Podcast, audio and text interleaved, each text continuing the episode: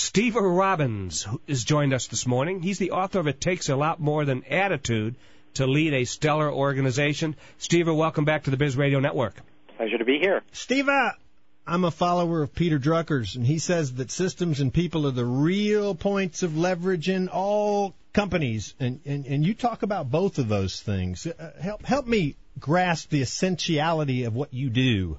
Do. Yeah, you know, I, I must I must point out, however, Peter, Peter Drucker's dead. Yeah, yeah, yeah. look what good that knowledge did him. um, what what I do, well, I actually don't think there's any difference between people and processes. People are parts. People are parts of the processes, and the processes exist so that people can get their jobs done. That's a take. Um, what I what I do is I really look at at what happens.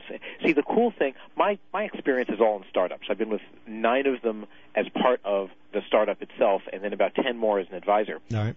And when you're talking about a room where you start off with 10 people in it and then grow the company, you actually you actually get to see how everything, how every little piece of everything works when a customer calls up with a problem which requires you to fix part of the of the product and then redeploy it, I, I mean you're there for every single step of the way, both the people steps and the process steps.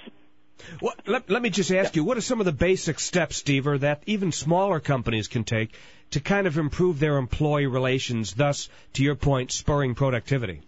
Ah, to improve, improve employee relations, one is treat employees like human beings. Um, I know this may sound self-obvious, but very few people seem to do it.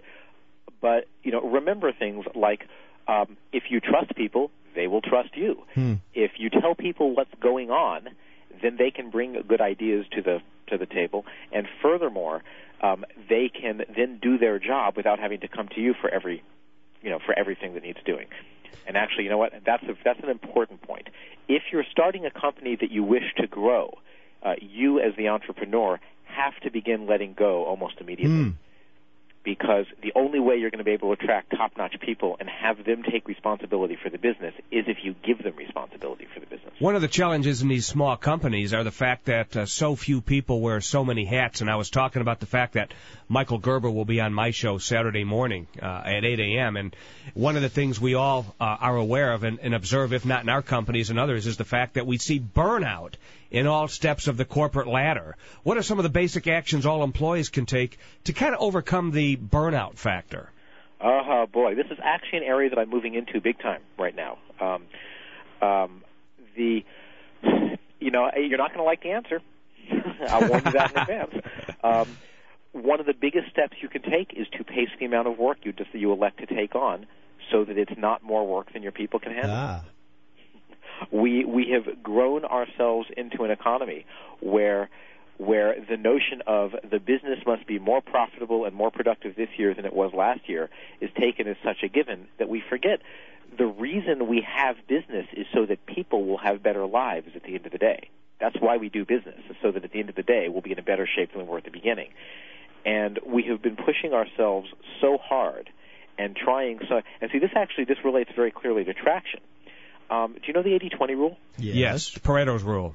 Yes, Pareto's rule. It says that 80% of your results come from 20% of your actions. The key to being productive is to choose a very careful 20% that produces 80% of your results, and then don't sweat the rest of it.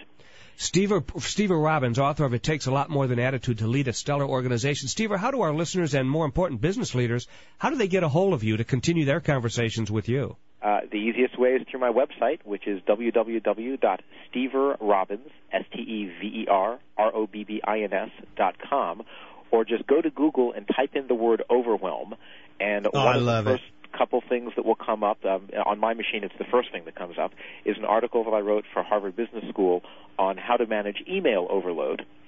And you go to that article, and that article has a link to my site.